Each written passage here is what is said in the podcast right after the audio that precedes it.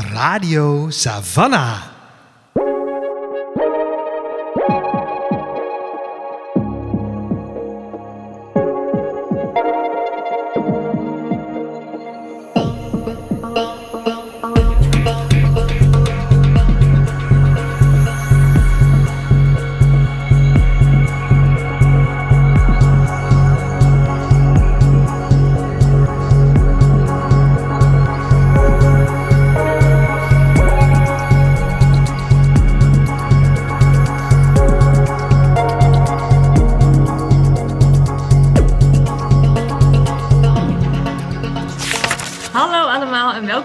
Een nieuwe uh, kersteditie van Radio Savannah, de podcast Woehoe! Van boekhandel Savannah B. Ik ben Suzanne. En ik ben Lola. Uh, en we zijn lekker in de kerstsferen vandaag, net als Savannah B., je onafhankelijke boekhandel in het centrum van Utrecht. Wij zijn gespecialiseerd in feministische literatuur. Voor ons wil dat zoveel zeggen als literatuur op het snijvlak van dekolonisatie, gender, queerness en de natuur. En elke aflevering bespreken we uh, boeken die we tof en interessant vinden. We spreken met mensen die we tof en interessant vinden uh, over uh, werk wat aansluit bij die thema's. En je luistert nu naar onze eindejaarseditie. Ja. Is dit onze eindejaarsconferentie? Nee, maar het is wel een, een gezellige kerstige terugblik op het jaar. Ja, ja op, op ons jaar in boeken, op hoe de winkel erbij hangt en, ja. uh, en meer leuks. Ja, natuurlijk ook leuke tips voor kerstinkopen, kerstreads, vakantiereads. Yes, al die goodies. Radio Savannah. En we beginnen zoals altijd met ons boekenplankje met uh, ja, nieuws uit de winkel. Hoe, uh, hoe, gaat het er, hoe staat het ervoor in de winkel? Nou, ik was dus afgelopen donderdag in de winkel. En terwijl ik daar was, werd de kerstboom naar binnen gehaald. Ah! Uh, de kerstboom is afgeleverd. Nog niet opgezet, denk ik. Hij moet nog even acclimatiseren. Uh, maar de winkel is in de, in de feestdagensferen. Zeker. Gezellig, er hangen lampjes. Uh, er liggen allemaal cadeautjes overal klaar voor mensen ja. om uit te zoeken. Ja, ja, inderdaad. Het is ook altijd de tijd van het jaar dat we extra veel zeg maar, cadeautjes inkopen. Dus er liggen ook overal naast de boeken liggen er allemaal gezellige uh, queer zeepjes en sokken en puzzels. En dat maakt er ook wel gewoon heel feestelijk. Het zijn zo van die dingen die je alleen koopt als cadeautje voor iemand. En dat maakt het ook altijd extra feestelijk in de winkel. Ja, het is echt heel gezellig. Ja, ja. ja. Dus dat, uh, de, de, de kerstmuziek stond aan. Het is ja, heel leuk. De kerstmutsen waren op. Dus dit is super gezellig. Ik vind het altijd een leuke tijd, dit. Ja. Um, en dat maakt het gewoon... Uh, nou ja, ondanks dat het dan buiten een beetje bar en boos is. En dat we natuurlijk uh, met een, met een semi-lockdown zitten. Was het wel gewoon heel knus ja. en warm en veilig en gezellig ja. in de winkel. Lekker uh, warme chocolademelk vibes. Ja. Ja. Wat er natuurlijk niet aan mag ontbreken zijn... boeken. Mm-hmm. We zijn tenslotte een boekwinkel. Uh, we hebben ook dit jaar weer een aantal mooie boeken getipt voor kerst. Uh, er liggen allemaal titels waarvan je uh, kunt, uh, kunt genieten die... Nou ja, ofwel boeken waar wij heel erg van onder de indruk waren dit jaar. Boeken die onze, wij of onze collega's tippen voor de feestdagen als cadeau. Allemaal yeah. in het kader van de Light a Fire actie. Light a Fire, Share a Story. Um, yeah. Dus daar kun je als je in de winkel bent of online aan het browsen bent naar uitkijken. Ja, yeah. we proberen altijd, of onze insteek rond de, rond de kersttijd is altijd dat Light a Fire thema. Wat je eigenlijk op verschillende manieren kan interpreteren. Dus aan de ene kant is het dus buiten guur en donker. Laten we een lichtje aansteken voor elkaar. Laten we elkaar dat warme gevoel geven. En bijvoorbeeld een fijne boek kiezen waar je je thuis bij voelt. Waar je lekker mee weg kan kruipen. Maar aan de andere kant ook het idee van Light a Fire als laten we het vuurtje op blijven stoken. Laten we het vuurtje niet uitgaan. Laten we toch ook een beetje dat activisme warm houden. Laten we onze emoties de, de zeg maar ruimte maken daarvoor. Laten we elkaar ook in die zin zeg maar een fire lighten. Dat we dat vuurtje zelf wakker houden, maar ook aan elkaar door blijven geven. Naast boekentips waar je lekker mee weg kan kruipen, hebben we ook heel veel mooie boekentips waarmee je juist misschien even extra boos kan maken of inspiratie uit kan halen uh, om anders te handelen, om jezelf nieuw vorm te geven, om nieuwe woorden te leren, nieuwe tradities te leren, om dat acad- uh, activistische vuurtje toch ook een beetje warm te houden. Ja, dat is ons Light a Fire, Share a Story, filosofie. Daarnaast hebben we natuurlijk ook nog wat leuke acties voor jullie lopen. Er zijn verschillende titels uh, met kleinere prijsjes. Onze studieboeken zijn bijvoorbeeld allemaal in de uitverkoop. Dus uh, studieboeken niet zozeer in um, zeg maar schoolboeken, maar de boeken waarmee je jezelf ook een beetje kan onderwijzen rond verschillende thema's die ons als Savannah B. nabij het hart liggen. Dus kom daar lekker tussen snuffelen. Wat ook heel leuk is, is dat uh, de zine van Queering the City of Literature is te koop. Hij is uh, eind november hebben we hem gepresenteerd tijdens het What You See Festival. En nu zijn dus de bundeling van, vier, van drie jonge uh, queer auteurs die teksten hebben geschreven over de verhouding tussen het lichaam en de stad, het queer lichaam en de stad, op papier terug te lezen. Uh, waar we super trots op zijn. De zine is vormgegeven door Rowena Buur. En is, uh, ligt in de winkel. En ja. kan je dus uh, uh, nou ja, aanschaffen. En voor altijd in je boekenkast hebben. Of in de boekenkast van iemand anders zetten. Ja, leuk uniek kerstcadeautje tip. Ja. En als je nou denkt, goh, ik weet helemaal niet wat ik iemand moet geven. Ik moet al die cadeautjes kopen, maar ik weet het niet. Natuurlijk, kom gewoon lekker langs. Een van de leukste dingen die wij vinden is mensen aanraden welke boeken misschien goed bij ze passen. Maar een mooi plekje voor ze te vinden. Dus kom lekker langs of geef ons een belletje of stuur ons een mailtje. We helpen je heel graag uh, uit de brand om er in het vuurthema te blijven. Radio Savannah. Om uh, even in de, de kerstsferen te blijven en de feestelijke stemming. We hebben in dit uh, speciale boekenplankje van december ook onze aller, allereerste Radio Savannah giveaway. Vinden we hartstikke leuk. We hebben namelijk uh, twee edities van het nieuwste boek van Sally Rooney, Prachtige Wereld, Waar Ben Je?, gesigneerd door de auteur, hier uh, in ons bezit, die wij uh, graag cadeau doen aan twee van onze lieve luisteraars. En uh, dat gaat als volgt. Wij hebben in de winkel allemaal mooie kersttips van het Light a Fire thema. Boeken die je warm houden in gure tijden of die een vuurtje in je, in je doen ontbranden. En uh, we nodigen jullie graag uit om met je eigen boekentips te komen. En de twee mooiste boekentips winnen dan dit mooie boek van Sally Rooney. Ja, dus uh, laat het ons weten via de mail, via de socials. We zullen alles ook nog even goed in de show notes zetten. En dan uh, stuur je tips naar ons op en dan maak je kans op een uniek gesigneerd exemplaar van toch wel, denk ik, een van de meest naar uitgekeken boeken van ja. het afgelopen jaar. Ja. Uh, prachtige wereld, waar ben je?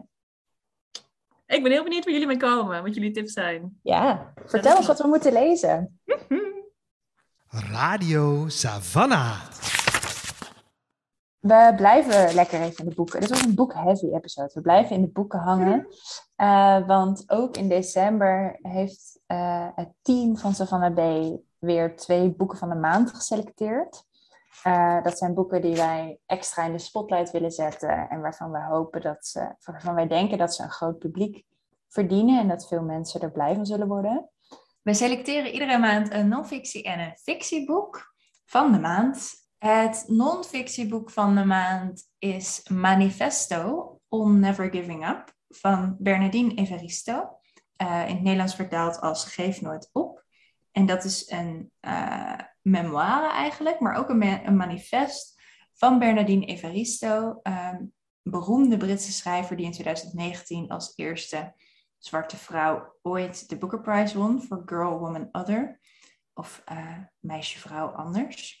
En zij schrijft in dit boek, vertelt ze eigenlijk hoe zij is gekomen waar ze nu is. En wat haar drijfveren zijn. En hoe zij uh, haar leven voor zichzelf heeft ingericht eigenlijk. Ja.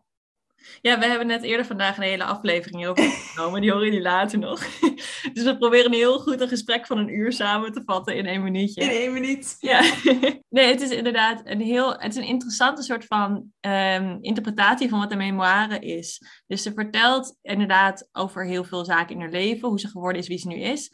Uh, wat er allemaal gebeurd is. Maar veel meer nog dan dat gaat ze eigenlijk uh, in op het idee dat zij zogenaamd een overnight succes zou zijn. Dus toen zij de Man Booker Prize won, werd er gezegd van, oh, een nieuwe ster aan het firmament opeens. Terwijl zij al veertig jaar keihard werkt uh, aan haar uh, creatieve output. En ze gaat in dit boek dus eigenlijk in op wat zij allemaal gedaan heeft om te komen waar ze nu is. En dat is zowel als wat voor initiatieven heeft ze ondernomen, wat voor boeken heeft ze geschreven, maar ook waar, waar kom ik als mens vandaan, uit welke soort voorouders um, ben ik gekomen tot wie ik nu ben. Hoe, heb ik dat, hoe heeft dat mijn leven gevormd? Hoe ga ik daarmee om als schrijver en als activist? Dus ze heeft heel veel verschillende lijntjes die ze samenbrengt en allemaal eigenlijk even serieus neemt.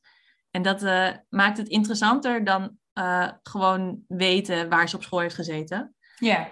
Maar je weet ook waar ze op school heeft gezeten. Ja, en wat ze heel, uh, wat het ook een mooi decemberboek maakt, een soort van mm. uh, nieuw nieuwjaarsboek misschien, is ook dat ze haar leven indeelt, of dat ze het boek indeelt in bepaalde onderdelen van haar leven. Dus haar, haar thuis, haar familie, haar, haar uh, romantische relaties en dan verschillende aspecten van haar werk. En dat het ook in deze tijd van zelfreflectie mm. wel leuk is om dan ook bij jezelf na te gaan van, nou ja, hoe richt ik dat eigenlijk in? En hoe kan ik misschien haar, ja, bepaalde inspiratie uit haar yeah. manier van het verbinden ook van die verschillende onderdelen halen. Ja, yeah. Ja, en het heet ook On Never Giving Up. Dus je voelt al een beetje aankomen wat de boodschap gaat zijn. Maar dat is natuurlijk wel heel erg in januari boodschap. Ja. Yeah. Yeah. Laat je het niet kisten. Laat dat vuurtje lekker branden. En haal ook vooral inspiratie uit de manier waarop Evaristo dat vuurtje bij zichzelf altijd wakker heeft gehouden. En heeft aan kunnen bakken in haar eigen leven. Ja, dat is een heel inspiring uh, read. Ons fictieboek van de maand is een hele bijzondere. Dat is namelijk Mary, geschreven door Anne Eekhout. Het vertelt eigenlijk het verhaal van de situatie waarin Frankenstein, dat, dat beroemde boek, ontstaan is. Dus Mary Shelley gaat met haar geliefde, uh, is ze bij, met vrienden in een huis bij het meer van Genève. En 's avonds vertellen ze elkaar verhalen. En zij, dat is eigenlijk een beetje de origin story van Frankenstein. Dat, daar, dat, dat verhaal, dat toch een beetje griezelige verhaal over een monster, tussen aanhalingstekens misschien wel. Um, uh, dat komt voort uit het uit dat ver- vertellen van verhalen. En dit boek onderzoekt eigenlijk waar dat verhaal dan weer vandaan kwam. En hoe, hoe dat monster eigenlijk is ontstaan. Um, en ook hoe Mary Shelley als vrouw en als schrijver dit boek heeft kunnen maken. Of heeft gemaakt. Ik vind dit een heel erg Savannah B. boek. Ja, heel erg. Heel erg over uh, het verhaal achter zo'n klassieker. En dan een vrouw, die uh, Mary Shelley, die dan eigenlijk een van de eerste science fiction-achtige romans heeft geschreven. Heel invloedrijk, maar ook een heel curieus leven heeft geleid eigenlijk. Mm-hmm. Um, en dat, die thema's onderzoeken, dat is heel, ik vind dat heel des Savannah B's. Ja, ja, klopt. Het is ook wel uh, breder dan, dan Savannah B. Ook echt gewoon zo'n soort feministisch oerverhaal. Het verhaal yeah. van Mary Shelley. Die, die jonge schrijfster die natuurlijk opgroeit in een, als dochter van een ja, bijna militante feminist, Mary Wollstonecraft. Uh, en een erudite uh, vader die in de academie altijd heeft gewerkt. En die dan een soort losbandig leven leidt met haar verschillende lovers in een huis. En dan op een... Op een um, avond waarin alle mannen eigenlijk falen om een goed uh, griezelverhaal te schrijven, als enige met een verhaal te komen dat niet alleen ingaat op haar persoonlijke trauma's, als over de kinderen die ze heeft verloren, um, maar ook heel erg gaat over ja, de, gewoon de creativiteit die ligt yeah. in het trouw zijn. En dat kan je zien als het, het creëren van nieuw leven, maar ook over literaire creativiteit. En het is in die zin echt zo'n, de, de onderschatting van de vrouwelijke creatieve energie en dan de Ja, de soort van triomf die daaruit yeah. voortkomt. Yeah. De manier waarop dan Frankenstein daarna ook weer inderdaad is overgenomen door mannelijke schrijvers. Probeert dus toe te eigenen. Uh, om Mary Shelley daar weer een beetje buiten te krijgen. Maar hoe dat telkens weer terugkomt. Het is echt een, uh, ja, een feministische klassieker. Die van mij betreft ieder jaar weer opnieuw uitgevonden mag worden. Yeah. Ik ben heel benieuwd naar hoe um, uh, Anne Eekhout dat hier heeft gedaan. Ja, yeah. Het is ook een... een uh, omdat het zo'n bijna sprookjesachtig verhaal is. Want mm. ze zitten bij het haardvuur en ze vertellen verhalen. Ben ik ook alleen maar... Ik, inderdaad, ik wil wel alle, alle mogelijke manieren waarop dat misschien gebeurt dus lezen. Echt, hè? Uh, dat uh, Frankenstein van, van Jeanette Wintersen een paar jaar geleden ging mm. ook in deels op, op de origin story van dit verhaal. Ja. Nou, vond ik enig. En nu dacht ik, oh, Anne Eekhout weer. Ja, ik lees het dan nog een keer. Ja. Maar dan net een beetje anders. Het spreekt ja. gewoon enorm tot de verbeelding ook. Ja, zeker. Wij zijn heel benieuwd. Wij gaan het sowieso lezen. Zeker, ja. En misschien ook een leuke podcast voor de toekomst. Ja. Mm. Mm. Radio Savannah. Nou, um, gebruiken wij het uh, maandelijkse boekenplankje van Radio Savannah ook altijd even om jullie up-to-date te houden met waar wij zoal uh, lezen buiten de podcast om. Uh, mooie titels die we zijn tegengekomen, die we jullie nog aan willen raden. Of die, in ons, um, die ons in ieder geval geraakt hebben of waar we mee bezig zijn gebleven.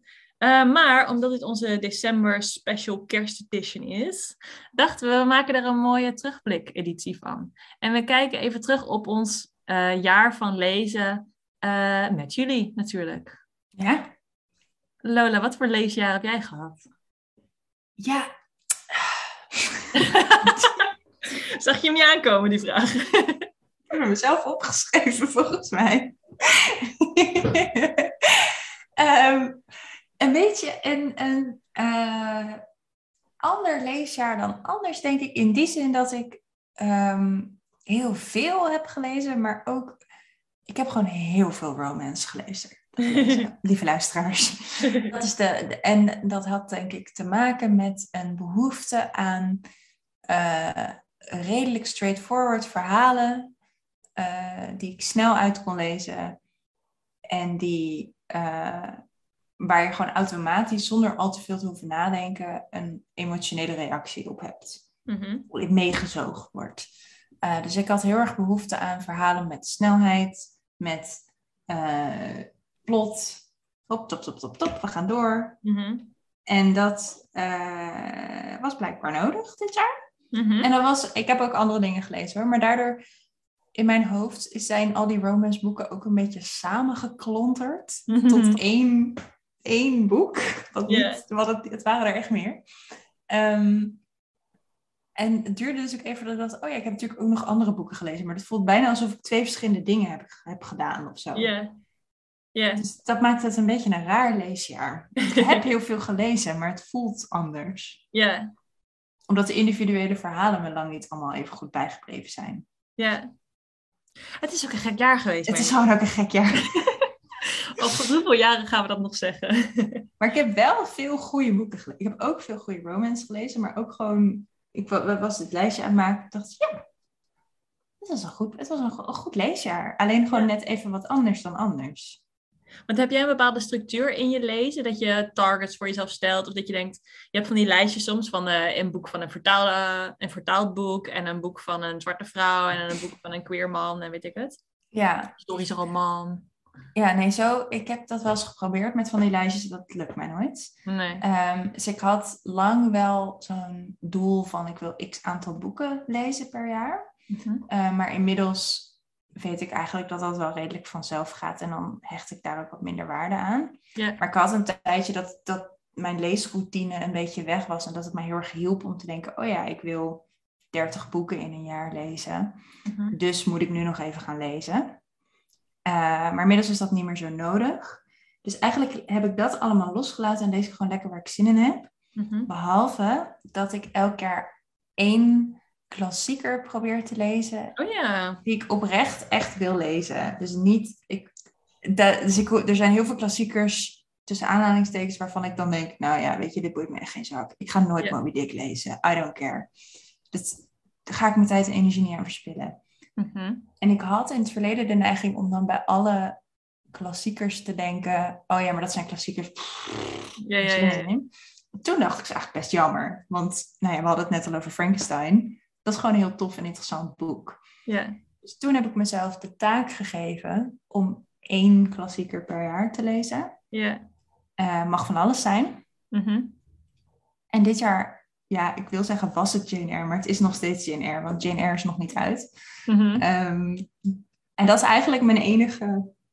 Challenge. Challenge. En daar heb ik een heel jaar voor. En yeah. toch ga, heb ik, het is, uh, terwijl we dit opnemen, vier december... is Jane Eyre zeker nog niet uit. Maar ga je dan ook nog heel hard lezen dat hij voor eenendertig december uit is? Of is dat meer ook een soort van, nou god, het is een soort manier om mezelf daartoe uit te nodigen, maar niet echt een regel? Nee, ik ga het wel, ik ga het wel uitlezen. Want ik kan het ook gewoon uitlezen, maar ik, la, ik raak dan afgeleid. Ja. Um, en ik vind het oprecht ook een interessant boek. Dus ik wil het ook graag uitlezen. Ja. Dus ik hou me dan wel redelijk aan dat jaar. Ja. Dat is mijn, dat is mijn enige lees, lees challenge. Nice. Doe jij daaraan? Nou, ik heb dit jaar voor het eerst, omdat we zijn met Savannah B., hebben we nu ook een samenwerking met Hebban. Dus toen heb ik een Hebban-account aangemaakt. En uh, toen, toen kan je ook zo'n reading challenge. En dan kan je willekeurig aantal boeken bijvoorbeeld opzetten. Dus dat heb ik toen gedaan. En uh, nou, ik had nu net twee dagen geleden of zo, had ik dan die target gehaald. En toen dacht ik wel, hé, hey, ik heb het gehaald. Maar ja, dat was eigenlijk niet per se voor die target. Ik denk niet dat het voor mij is, die targets. Nee. Uh, ik denk niet dat het me veel geeft. En ik, uh, ik lees sowieso best wel gevarieerd vaak. Wat ik wel dit jaar voor het eerst meer bewust heb gedaan, daar heb ik mezelf een soort van toestemming voor gegeven, is om niet alleen maar de allernieuwste boeken te lezen. Mm. En dus ook niet per se dan klassiekers, die ook weer dan nu misschien weer in de winkel liggen, maar echt gewoon boeken van uh, vijf of tien of twintig jaar geleden, die dan voorbij komen. En dat was wel, dat geeft wel een nieuwe dimensie aan me lezen. Ik heb heel lang ook gehad dat ik dacht, ja, dan sta ik in die boekhandel en er liggen dan iedere week weer nieuwe boeken, dus dan moet ik zorgen dat ik al die boeken gelezen heb, zodat ik mensen advies kan geven. En dat is deels ook wel, vind ik dan wel mijn functie. En dat vind ik ook leuk om bij te houden en op te kijken dat zich ontwikkelt. Maar dat betekent dus wel dat er een heel groot deel, eigenlijk negenennegentig procent van de literatuur aan je voorbij gaat. Ja. Uh, die je bijvoorbeeld wel gewoon lekker bij de bieb kan halen. Of op boekwinkeltjes punt n l kan vinden. Uh, of, of toevallig misschien staan die al in je boekenkast van ooit een keer dat je die hebt gekocht destijds. En dat is wel, uh, dat is wel leuk. En dan kan je yeah. dus ook makkelijker bijvoorbeeld als je een auteur tegenkomt die je mooi vindt. Of een genre wat je mooi vindt. Om daar gewoon eens in te duiken. En te kijken wat daar eigenlijk allemaal eerder al mee is gebeurd. Yeah. Ja. Ik heb overigens wel over reading challenges gespre- gesproken. Maar dat is niet alleen voor dit jaar. Ieder jaar heb ik wel twee zeg maar, genre-based maanden. En dat oh, is altijd... Ja. Oktober is altijd spooktober. Dus dan lees ik eigenlijk alleen maar griezelverhalen. Behalve dan wat ik voor de podcast lees. Dat komt er dan naast. En uh, november is altijd noirvember. En mijn invulling daarvan is alleen maar detective romans. Dus dat doe ik wel ieder jaar. En dat waren twee wel goede maanden dit jaar, moet ik zeggen. Wel veel leuke titels. En allemaal nieuwe titels. En daar raak je dan niets van dat je denkt, oh, maar ik wil eigenlijk de memoires van Bernardine Evaristo lezen in die maand of zo. Ja, het is niet dat ik helemaal niet mag. Of dat ik mezelf een target stel van, oh, je moet die maand uh, tien boeken lezen of zo. Dat is ook weer niet het geval. Um, maar gewoon als een soort van focus. Zo van je, mm-hmm. als je je ene boek uit is, dan kijk ik eerst... Ik heb ook een detective plankje, een boekenkast. Wat daar staat, of welke auteur je daarvan leuk vindt, dat ik daar een nieuw boek van bestel. Ja, dus dat doe ik ieder jaar. En dat was wel, was wel goede oogst dit jaar. Nice. En heb je ook een goed boek voornemen voor volgend jaar? Of doe je daar niet zo aan? Nee. Nee, daar doe ik eigenlijk niet aan. Maar het is ook, lezen is zo'n vanzelfsprekend onderdeel van mijn leven. Ik hoef er niet echt... Uh, te structureren. Nee. Ik heb het nee. wel gemerkt bijvoorbeeld aan het begin van de pandemie, dat ik heel weinig ging lezen. Gewoon omdat ik er de concentratie niet voor had. En dat ik echt merkte op een gegeven moment dat ik dan al een paar avonden achter elkaar gewoon op de tv zat te kijken. En dat ik daar helemaal niet gelukkig van werd. En toen moest ik mezelf wel even eruit trekken en zeggen, nou gewoon even een boek pakken. Maar normaal gesproken gaat het eigenlijk wel vanzelf. Ja, same. Same. Ik heb ook niet, ja, alleen dus ik moet nog even een nieuwe klassieker uitzoeken. Ja, leuk. Ja.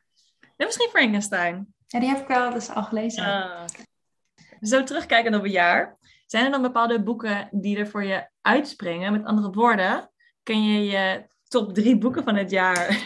Mijn best of... I know. Oh, ja, natuurlijk kan ik dat. Um, ik heb... We hebben drie boeken. Mijn eerste uh, lievelingsboek van het jaar was Rebecca van Daphne du Maurier. Maurier? Maurier? Uh, wat denk ik wel een beetje een out-of-character keuze is tot op zekere hoogte. Uh, een beetje een klassieker eigenlijk. Ook een beetje een klassieker. Dat ook. En een gothic novel, wat ook niet per se een genre is waar ik nou enorm in thuis ben.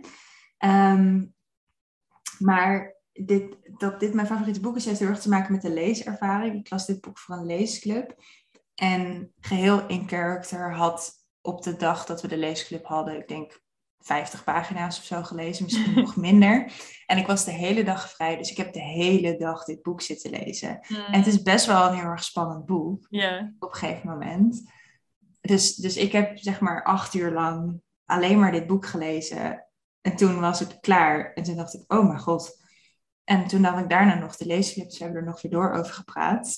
En dat doet gewoon iets met je ervaring van het boek. Ja, zeker. En dit is een boek wat zich er ook al heel erg toe leent. Uh, het, het gaat over een uh, jonge vrouw die trouwt met een uh, weduwnaar. En hij woont dan in een van een Brits landhuis. En dat is allemaal heel... Dat is een beetje creepy, maar nou ja. Zijn overleden vrouw, Rebecca, die hangt eigenlijk als een soort van letterlijke of figuurlijke geest over ja. dat huwelijk heen. En over hun leven daar. En dat wordt gewoon heel creepy op een gegeven moment. Ja. En ik vond het, ja, da- daardoor... En dus ook heel beklemmend en heel, heel interessant. En ook echt een boek waar je, waar je nou wel... Wat ook een beetje zo'n boek is waar feministen enorm mee aan de haal zijn gegaan. En enorme analyses op los hebben gelaten. Daar ben ik op een gegeven moment toen ook nog ingedoken naar haar hand. Dat ik echt, ik moet, ik moet een soort van duiding ook hier aan kunnen geven. Oeh. Um, dus dat, dat was gewoon, ja, dat was echt dat wat je misschien als kind ook wel eens hebt gehad. Van yeah. de hele dag lang doorlezen en opgeslokt worden door zo'n verhaal. Yeah. En dat is zo'n fijn gevoel. En als volwassen lezer heb ik dat heel weinig, gewoon yeah. door hoe het leven werkt. Uh, en nu had ik dus de luxe om een dag vrij te hebben en een reden te hebben om dit boek in één dag te, te moeten lezen. Ja. Yeah. En me daar dus ook aan over te geven. Heerlijk. Ja, dat was echt heel fijn. Nice. Dus je gaat op een boekenplankje. Oeh. Wat wil jij erop zetten? Um, het eerste boek dat ik erop wil zetten is uh, een heel ander boek eigenlijk. Het is uh, Assembly van Natasha Brown. In het Nederlands heet het Bijeen. Het is een boek dat dit jaar is uitgekomen en het is een heel dun boekje. Uh, daar ben ik altijd fan van, hele dunne boekjes. Ik vind het altijd heel mooi als mensen met heel weinig woorden bijna... als een soort poëzie, zeg maar, uh, hun verhaal kunnen vertellen. Um, het is het verhaal van een uh, jonge vrouw, een jonge zwarte vrouw... die in het Verenigd Koninkrijk woont. Um, en het gaat heel erg over uh, het postkoloniale situatie in het Verenigd Koninkrijk... en wat dat doet met jou als zwarte vrouw die dat moet navigeren. En dat is misschien een insteek die je al kent. De manier waarop Natasha Brown dat vormgeeft in dit boek is echt... ja, breathtaking, zeg maar. Dat neemt je echt adem. Het is zo mooi gedaan. Het zijn allemaal hele korte vignetten, waarin je aan de ene kant um, deze hoofdpersoon die geen naam heeft, um, ziet hoe zij die wereld navigeert en daar eigenlijk vanaf een afstandje gezien ook heel succesvol in is. Dus je ziet dat zij net een nieuwe promotie die daar voor haar klaar ligt. Ze werkt in het bankwezen of verzekeringswezen of nou, zoiets dergelijks doet ze. Waarmee mensen stropdas dragen. En daar, daar werkt ze ligt een promotie voor haar klaar. Uh, ze is tevreden over haar uh, uiterlijk, de manier waarop ze zich kleedt. Ze heeft een uh, vriendje die uit een rijke witte Engelse familie komt. Die de politiek ingaat en daar heel uh, zelfverzekerd in is. En haar ook een soort um, meewind kan geven in haar carrière.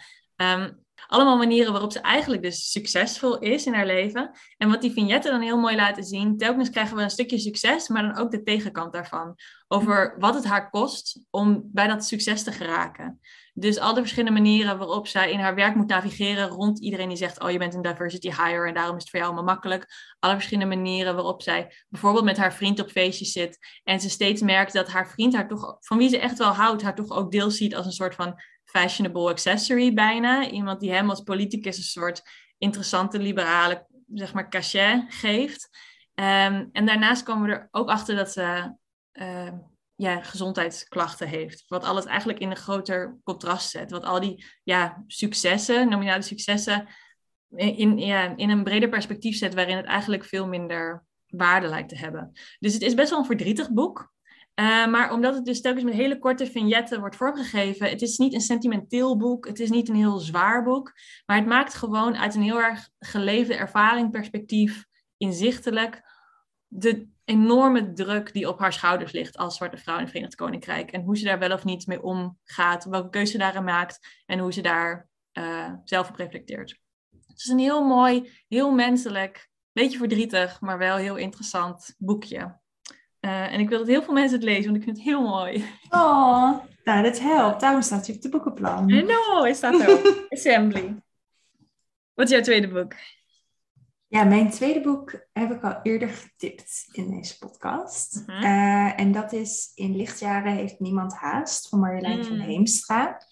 Um, het is een boek uh, waarin zij vanuit eigenlijk de ja, bedrukking en de stress en de onrust die zij voelt uh, in de soort van immediacy van het, van het dagelijkse leven, uh, gaat zij op zoek naar hoe kan ik uitzoomen en hoe kan ik het grotere plaatje in kaart brengen. En um, zij komt dan uit bij de ruimte. Mm-hmm. Dus zij gaat als uh, schrijver, dus niet als, als ruimte, als astronaut of als ruimte-expert, ik weet niet hoe die mensen heten, maar echt, echt als schrijver en als denker en als maker gaat zij op onderzoek uit in de ruimte en in de verhalen die we vertellen over de ruimte, over de maan, over Mars, over ruimtereizen in het algemeen. Um, en probeert ze dus, het boek balanceert de hele tijd daartussen, dus van hè, wat gebeurt er allemaal in die ruimte en wat kunnen we er allemaal van leren en hoe interessant is het allemaal.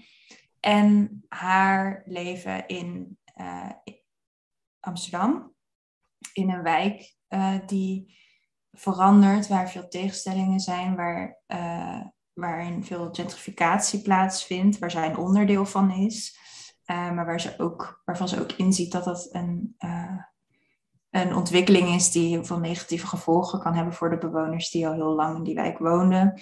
En zij, zij probeert dat te navigeren en ook uh, dus contact te leggen eigenlijk met haar directe omgeving, met de mensen die letterlijk het dichtst om haar heen staan.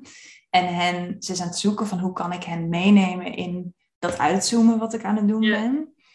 Uh, en hoe kan ik niet, zeg maar, hoe kan ik de inzichten die ik opdoe gebruiken bij die dagelijkse immediacy. Want ze, ze wil niet, of ze wil misschien wel vluchten, maar ze snapt ook wel dat dat niet kan en dat dat yeah. te makkelijk is.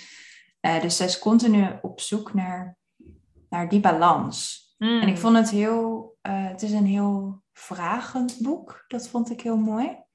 En het is dus een non-fictie die mij dingen heeft geleerd over de ruimte en hoe de ruimte werkt. Maar die ook... Het zijn dus niet alleen maar harde feitjes of zo. Het gaat echt over haar zoektocht. En over hoe haal ik...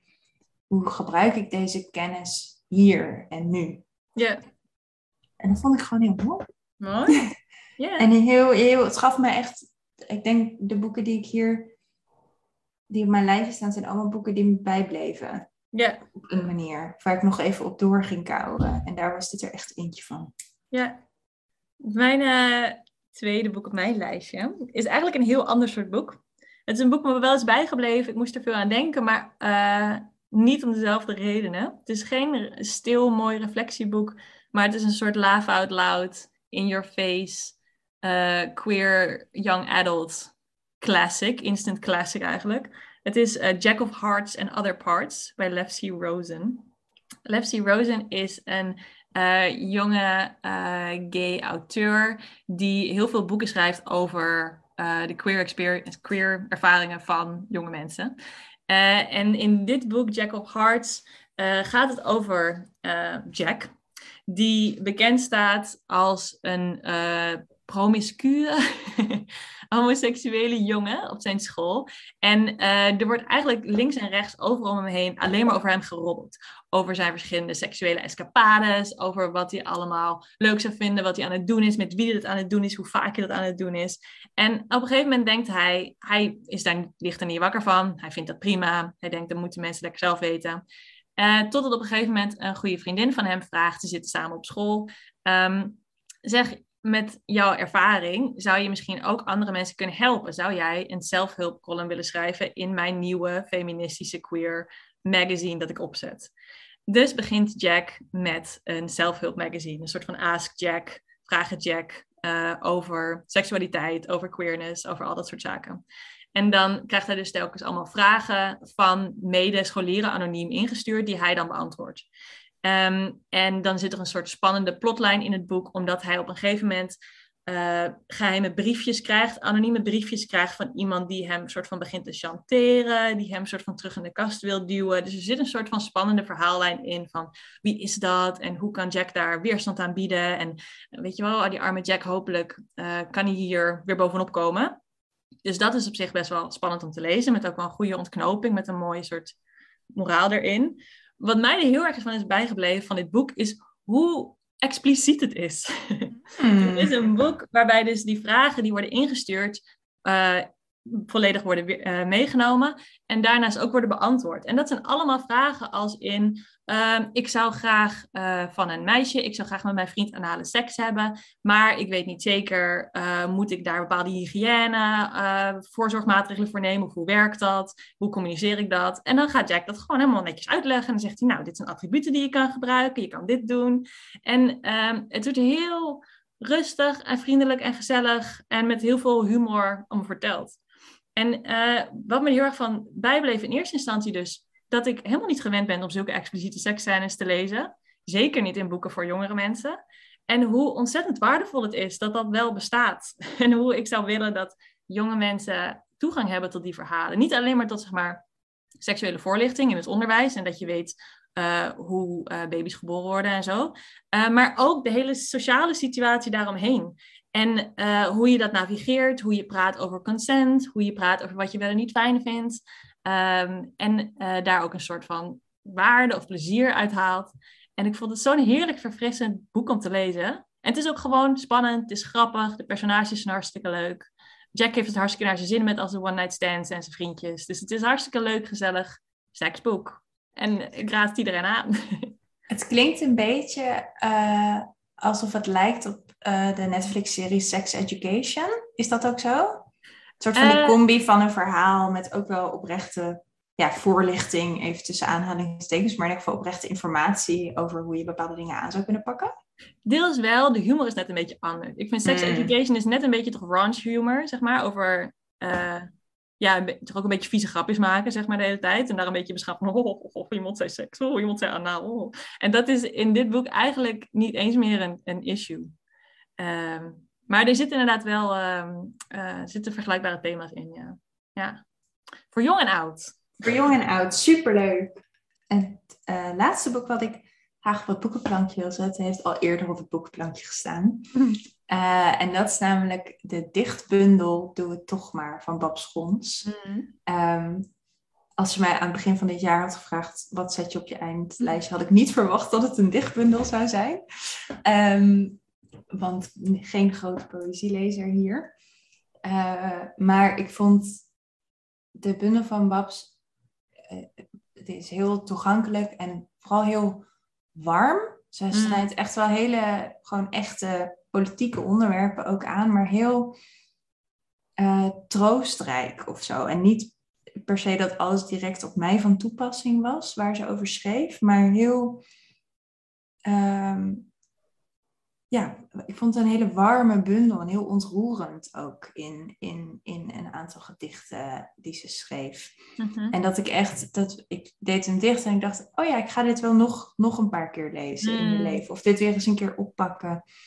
Um, om, om weer even terug te kijken hoe zij woorden gaf, geeft in dit boek aan bepaalde uh, ja, thema's of gevoelens uh, die ze beschrijft. Dus het is een bundeling van gedichten, uh, haar debuutbundel van Babs Gons, die je natuurlijk kunt kennen als, als uh, echt performance, spoken word artiest. Mm-hmm. Um, en uh, ja, ik was er gewoon, ik kan ook niet eigenlijk heel veel meer over zeggen, geloof ik. Dat ik er over, het, ja, dat ik er van onder indruk was. En het heeft ook, in die zin lijkt het wel een klein beetje op uh, Manifesto van Bernardine Evaristo, van doe het toch maar, als yeah. alles tegen lijkt te zitten of als de wereld erop gebouwd is, slash lijkt te zijn, uh, dat jij niet succesvol op jezelf kan zijn. Doe maar, maar doe ja. het toch maar. Ja. Ja. En dat is gewoon zo, ik denk daar echt nog wel eens aan. Dat ja. ik dan denk van, oh ja, doe het toch maar. En zij, zij, zij vindt ook een hele mooie manier om zo'n uitspraak als doe het toch maar verschillende lagen te geven, mm, verschillende ja. ladingen. En het, ik vond het echt heel erg mooi. En het is een mooi motto om mee om mee te leven en om mee ja. te nemen in een nieuw jaar. En uh, ja. Ja, als je het hebt over Light a Fire. Ja, absoluut. Ja, ja, doe het toch maar. Zeker. Uh, dan het laatste boek op deze driedubbel dikke boekenplank. Uh, is ook een boek dat we ook al eerder hebben besproken in de podcast. En wat me heel erg is bijgebleven. Namelijk Unconnection van Kae Tempest. Ook, ook een dun boekje. Ik ben van de dunne boekjes. Mm-hmm. Um, een non-fictieboek. Een soort van essayistische verkenning van verbinding. En wat verbinding... Um, hoe belangrijk verbinding is. Hoe we behoefte hebben aan verbinding. En hoe je die verbinding uh, tot stand kan brengen. Kan behouden, kan bewaren. Aan kan wakkeren. Kae Tempest uh, is uh, muzikant, dichter, performer. Uh, en steekt dit idee van verbinding dus ook heel erg vanuit zeg maar, dat gedeelte van diens leven in. Uh, dus die gaat in op bijvoorbeeld hoe die uh, op het podium staat en een verbinding zoekt met het publiek door poëzie. We zijn allemaal losse personen in een zaal, maar op het moment dat de poëzie de ruimte binnenkomt, zijn we allemaal verbonden. Dat is voor Kae zelf een manier om die verbinding aan te gaan. Dat is een van de voorbeelden die ze geeft, maar uh, die die geeft, maar die geeft ook aan dat voor verschillende mensen kan die bron van verbinding en creativiteit uh, verschillend zijn. Dat kan zijn, voor een dichter is dat misschien poëzie, voor een muzikant is dat muziek, voor iemand die van koken houdt is het dat, voor iemand die van mode houdt kan het communicatie en verbinding zijn door de manier waarop je jezelf aankleedt en mooi maakt en presenteert aan de wereld. Uh, dus het is een heel mooie, uh, brede verkenning eigenlijk van aan de ene kant waarom we verbinding nodig hebben, hoe belangrijk het is dat we die verbondenheid voelen, dat we nooit in de val trappen van het idee dat we als individuen bestaan, dat we los van elkaar zouden kunnen bestaan überhaupt, dat we die verbinding moeten waarderen, op moeten zoeken. En uh, Kae Tempest argumenteert dus dat we het via creativiteit en kunst uh, kunnen doen. Dus tegelijkertijd ook een soort pleidooi voor het belang van kunst en cultuur. Ja, ook in een samenleving uh, waarin dat niet altijd vanzelfsprekend is. Waarin kunst en cultuur soms als een hobby wordt bestempeld. Of als iets wat we in onze vrije tijd wel kunnen doen. Waar bijvoorbeeld ook geen betaling tegen hoeft te staan. Omdat het een soort secundaire behoefte is. Kae Tempest laat zien, dit is een primaire behoefte van mensen. Uh, een manier waarop we ons tot elkaar kunnen verhouden. Uh, die we willen vieren, die we op willen zoeken. En, en warm willen houden. Waar, uh, actief willen houden. Dus het is ook... Een heel mooi, uh, het is niet een klein boek als het, de ideeën zijn klein, maar het is een klein boek als in, je kan er lekker ook mee op de bank gaan zitten en een hoofdstukje lezen en het even bij je binnen laten komen. En dan lekker even wandelen met je hond en erover nadenken en dan weer doorgaan. In die zin is het, is het klein. Laat het lekker bij, uh, bij je binnenkomen of, wat ik je ook zou aanraden, geef het iemand cadeau. Het is een ja. boek dat eigenlijk een beetje onder de radar is gebleven en ik snap niet waarom, want het is een heel mooi boek dat heel veel verschillende mensen aan zal spreken. Het is niet moeilijk te lezen, maar er zit wel heel veel diepere lagen in. Een heel mooi cadeauboekje ook om te geven. Ja, absoluut. Absoluut. Ja. Dat was onze top drie. Nou ja, top zes dus eigenlijk. Met ja. ja.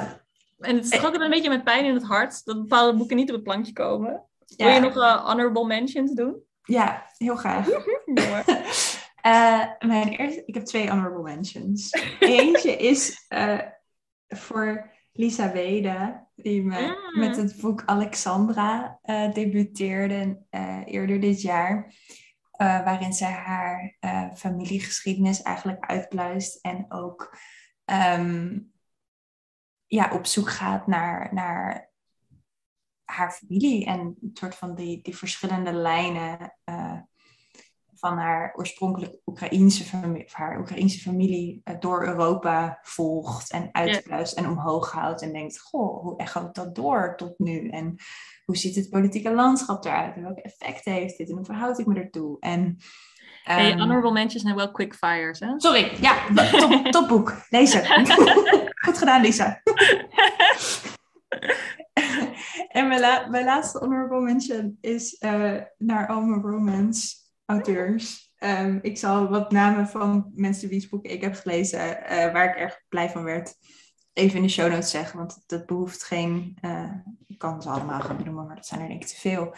Uh, maar uh, ik heb echt super goede feministische boeken gelezen over uh, vrouwen die uh, vechten voor hun eigen rechten, die...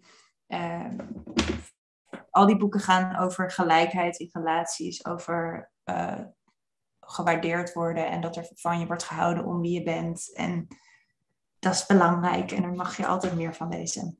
Nice. En ook heel veel expliciete seks. Als je dat leuk vindt. Kun je ook heel veel van leren. Ja, zeker. Nice. Heb jij nog een honorable mention of doe je er niet aan? Nee, ik, uh, ik houd bij mijn top drie. Oké, okay, uh, goed. Er zijn zoveel mooie boeken om te lezen. Deze yeah. maand, het komend jaar. Uh, ik uh, ben benieuwd wat volgend jaar aan het eind van het jaar allemaal op ons lijstjes gaat staan. Radio Savannah. Ja, en met die uh, geweldige aanbevelingen, een hele, een hele serie eigenlijk, uh, zijn we bij het einde gekomen van deze aflevering van Radio Savannah. Het is niet de laatste van dit jaar. Er komt er nog eentje aan. Uh, maar wel de aflevering waarin we je hopelijk uh, een hoop uh, nou ja, cadeau-inspiratie voor jezelf en voor anderen hebben gegeven. Um, als je het leuk vond, laat het ons weten. Vertel ons wat jouw cadeautips zijn. Uh, doe dat vooral ook als je wil kans maken op het boek van Sally Rooney met Sally Rooney's handtekening. Uh, vertel ons al je leestips. Uh, dat kan via alle socials. We zijn te vinden at boekwinkels van A B overal. Dat kan via onze mail. Dat kan in de winkel. Het kan eigenlijk overal. Uh, en uh, klets lekker met ons mee. Dan bedanken wij uh, natuurlijk zoals altijd Gooflooks voor het maken van onze muzikale begeleiding in de podcast. En Rieke Blom voor het maken van onze theme song. We wensen jullie een hele fijne winterperiode toe. En uh, we zien jullie volgende keer weer.